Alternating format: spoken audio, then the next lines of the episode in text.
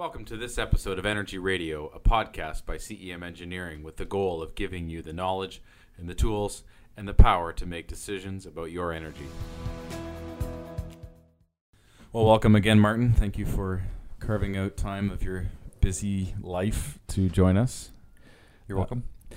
Uh, today, we're going to talk about um, something that I know is near and dear to your heart, and that is um, steam plants, operating engineers, um, and how do we operate steam plants safely. Um, so, first, maybe talk to me. I know you've talked a lot about hanging out with chiefs, chief operating engineers, and being in the. You spent a lot of time in the bowels of a steam plant. Uh, talk to me a bit about you know how you view operating engineers and how they fit within a well-run steam plant, and how a thermal power engineering firm relates to them.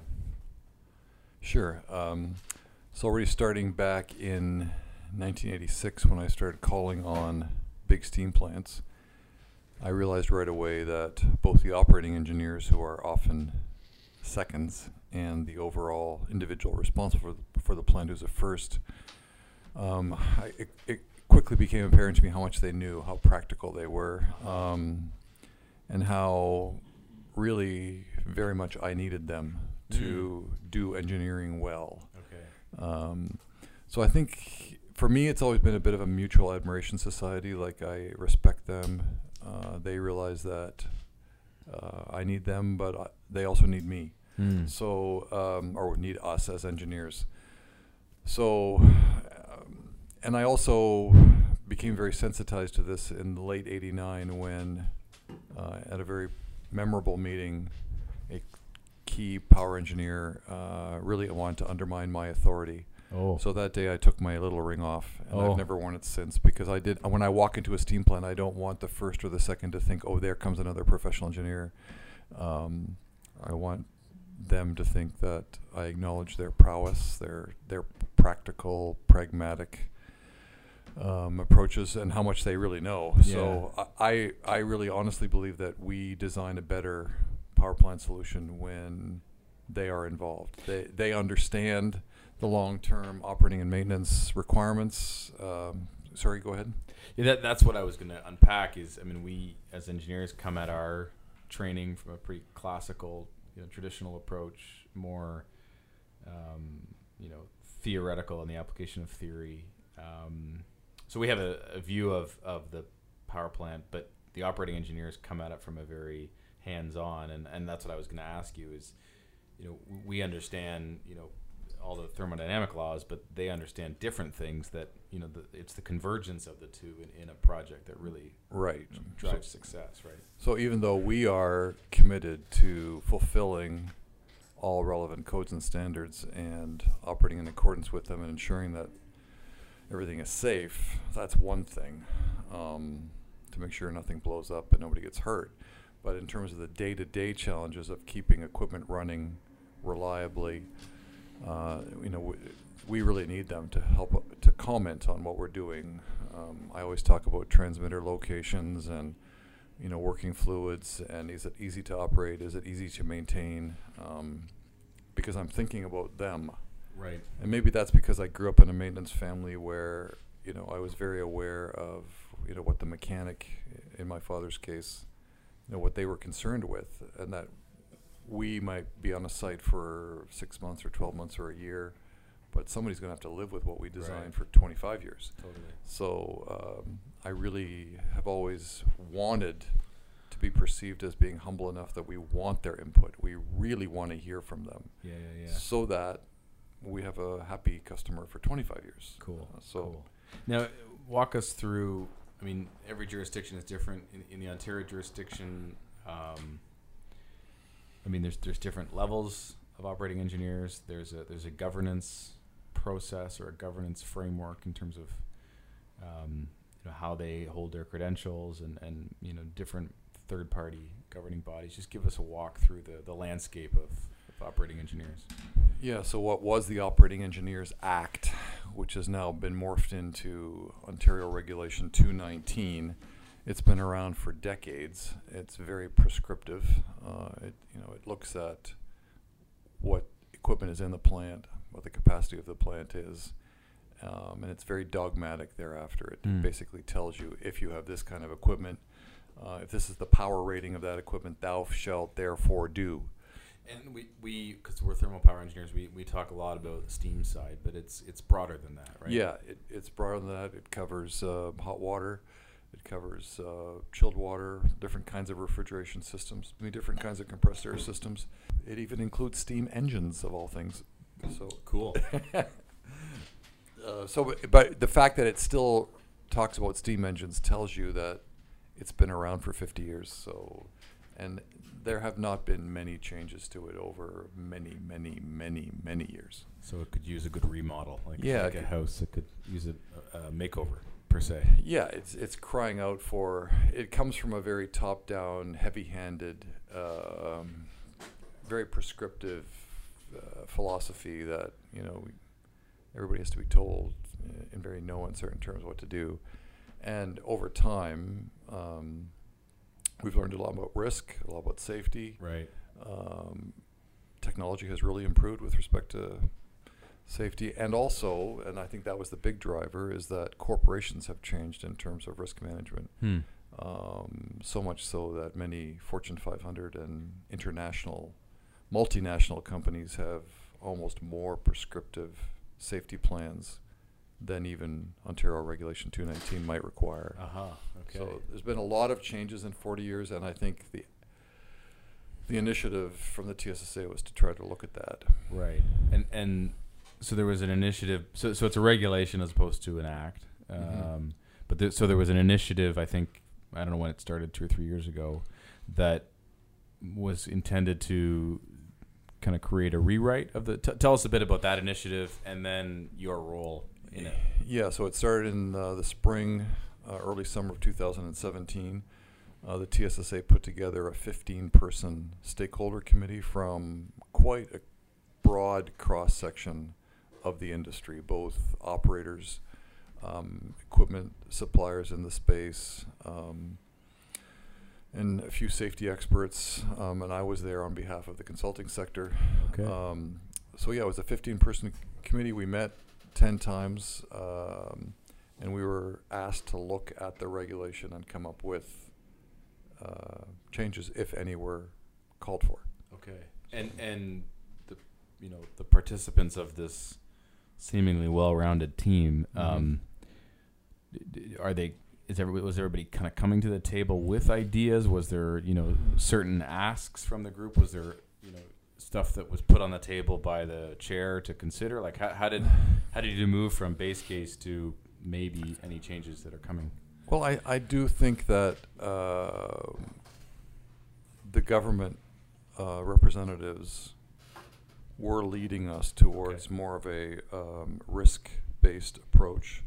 Um, and there was not, you know, it was a very interesting committee to be on because some people were very happy with the reg the way it was. Okay. And didn't see a burning need. And yet the TSSA made quite a compelling case for the fact that there was a whole bunch of reasons that it need to be needed to be revisited. okay Um, So what was that? I'm reading a book right now about the NFL and inside the NFL, and they're talking about ownership meetings and how when they were considering moving a franchise to Los Angeles, how tense those ownership meetings were. Mhm. Like, what's it like in that? Was it was there a lot of back and forth? Was there? Oh yes, there was a Oh, lot of back and forth, and Cool. and the facilitators uh, did an outstanding job on behalf of the TSSA to try to. Uh, we broke out a lot into working groups. Uh, there was a sort of a what I'll, for lack of a better word, a majority report and a minority report. way, there were some people who, okay. uh, but and not all the recommendations were unanimously accepted. So Okay. the, so the report that we came up with was very clear that we agree on the following, but there is not unanimous consensus on a few more okay. initiatives. Okay. So what? So so you come up with a report. You have you know minority majority report. Um, what's the path now? Like, is it before you know? Is there is there some concreteness that the industry can respond to? Was there some bureaucratic process that has to happen? Like, where are we now? Yeah, so there's a wide range of changes being proposed to the act, Okay. um, and it, it is going through its process of like third reading, second reading, first. Oh. reading. That's that's just beginning now. Okay. Uh, in short, everybody will choose between two broad approaches, two, Okay. two paths. Okay. Um, so it's more of a risk-based um, approach to regulating the OE, the operating engineer sector. When you say risk based, give me the counterpoint. Like if if it, if it's risk based now, what was it before? Rules based? Was it it, was, it was strictly, you know, you're making uh, steam at this pressure. You have this much installed capacity. Therefore, full stop. Thou shalt do the following. Okay. uh, without any real consideration to uh, the risk associated with different kinds of equipment, different kinds of plants, Okay. different kinds of plants in different locations. Aha. Uh, so it, it's much more uh, comprehensive now. Okay. Um, so it, there's basically two kind of paths, two two alternate compliance paths. The first one is a, like a category-based approach where all the regulated plants, so underscore underscore regulated. So these are Okay. regulated plants. Right. They're rated based on their safety, their risk, and their attendance requirements. So it's a different it's a different approach, but it is still it's regulated. Okay. Whereas the second path, there has more, there's more autonomy associated with it. Um, so plants can choose to develop and implement a very specific risk and safety management plan. So this is so this is really important because the CSA has come out with this new code called Process Safety Management, um, Z67-17. Okay. So this is very, very comprehensive um, risk-based management approach that applies really to very, very large plants in Canada. Okay. Okay. Um, like like large steam plants, oil and gas. Yep. Big process. Big, big process Okay, plants, okay. big steel plants, Okay. um, and those people can opt for path two. So they have to come up with a plan. And then they have to uphold their own plan, and they get audited pretty regularly. They have to Okay. submit their plan for ap- approval. Okay. Everything's it has to be vetted by the TSSA. Okay. And, and is this CSA uh, Z seven sixty seven uh, like the airplane?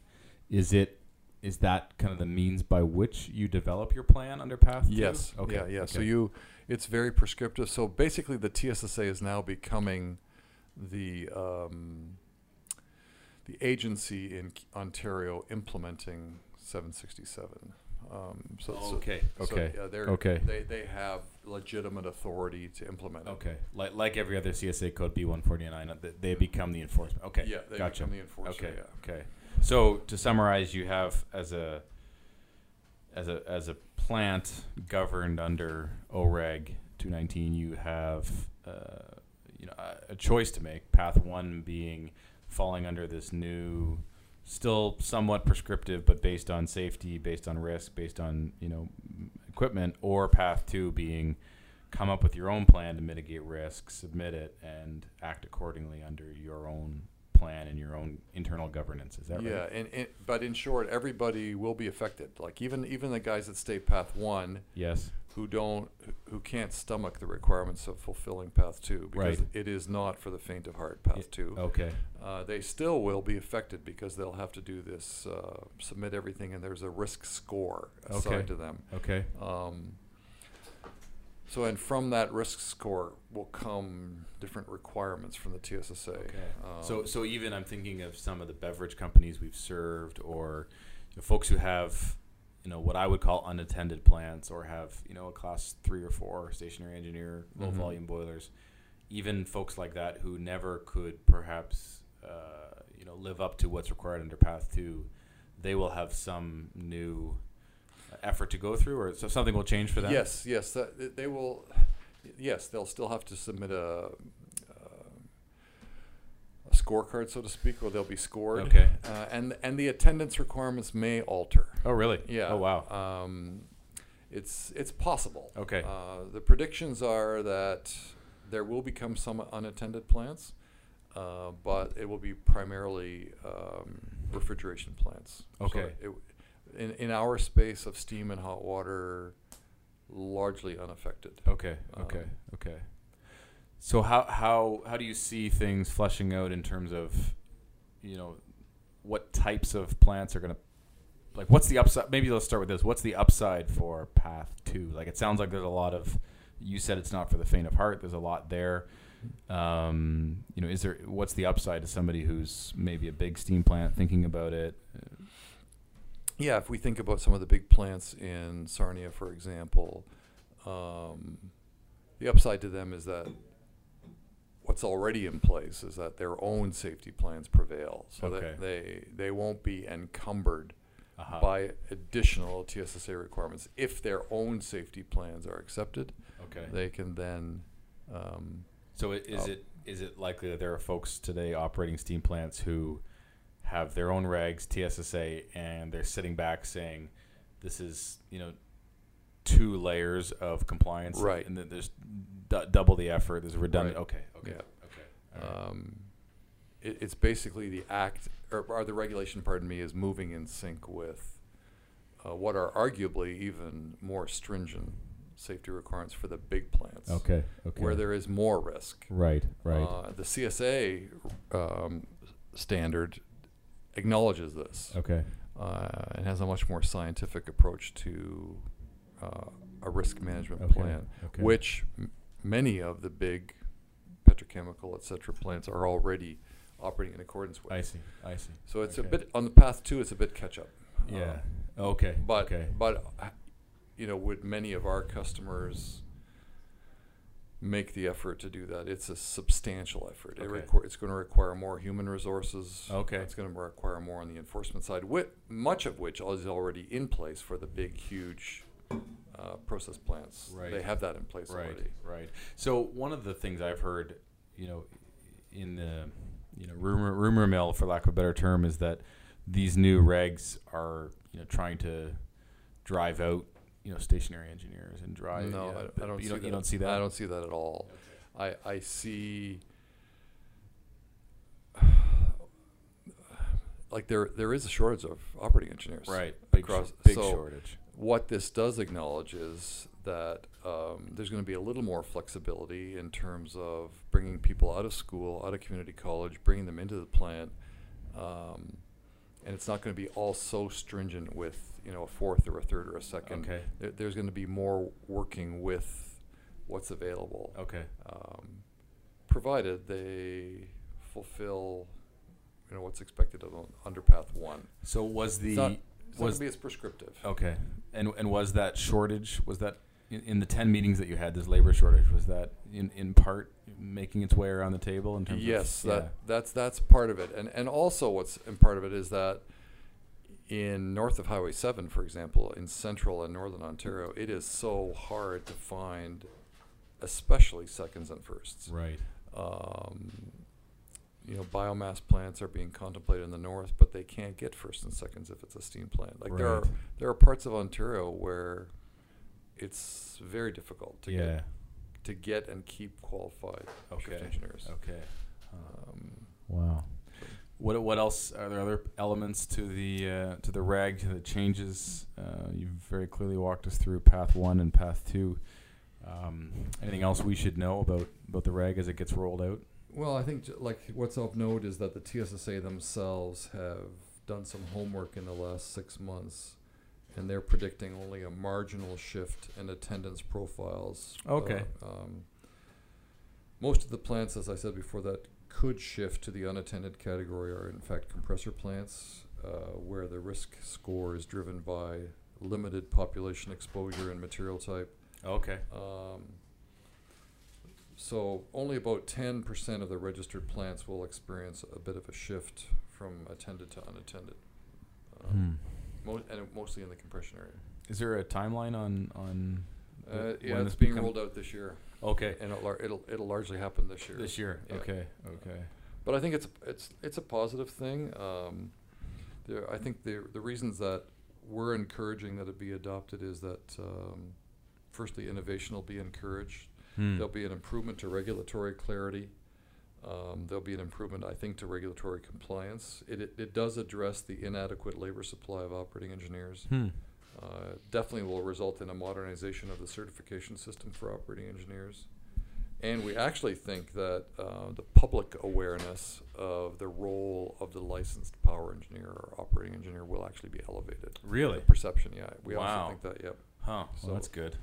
Hmm. Um, So what what uh, th- those who might be listening, um, what should they do? I mean, is there are there fact sheets? Is TSSA raising awareness? Are there Yeah, on the on the operating engineers uh, pages on the TSSA website, uh, there's some excellent background materials. There's very excellent summaries. Okay. Uh, of course, the the report that we worked on um, is also there, but more recently, there's been some excellent summaries prepared of Path One, Path Two. You can provide feedback. I think there's still an opportunity to do Okay. that. Okay. Um, but largely, it's a it's a good thing. Now, it is a little bit consistent with you know. It's ironic that the Liberals started this, Uh huh. uh, being concerned about keeping and attracting new companies to Ontario, Right. and now the Ford government is definitely open for business, quote unquote. Yes. It, almost definitely, this will get passed. This, Okay. This is a, a a definite message that you know we want you to come here. Right. Um, we want you to be respectful of safety. Um, Because our approach to uh, attendance and safety and operating engineers is not necessarily shared throughout all of North America. absolutely example. not. No, many many places in the states uh, have no attendance requirements at all. You know, the only state that's really like Ontario is Massachusetts. Okay. Uh, many many states require no attendance at all. Wow. I have been to big power plants, big steam plants in the states where there's 90,000 pound per hour Cleaver Brooks boilers, and there isn't a soul in sight. Wow. And that's weird for me because Yeah. you're used to having a shift engineer there. Totally. You're used to safety being, a, uh, you know, a priority. So I, I think it's an excellent modernization, and I think that TSSA has done a great job kind of leading us through it. Uh, the people who are leading the operating engineers branch are outstanding. Mike Adams, Brian G. I think they really got their finger on the pulse here. Um, so it's, it's a badly needed refresh. Yeah, yeah. Well, thanks for taking your time to walk us through it. This was excellent. Uh, really, I learned a lot, uh, which is really my first motive. Uh, but I think people who listen to it will learn a lot too. So, thanks, Martin. You're most welcome. My pleasure. Thank you for listening to another episode of Energy Radio. For more information on CEM, look us up at cemeng.ca or find us on LinkedIn, Instagram, and Facebook. If this podcast brought you value, it would mean a great deal to us if you would share it with somebody else for whom energy is a challenge. Remember, we're all in this together as we search to manage our energy and environmental goals.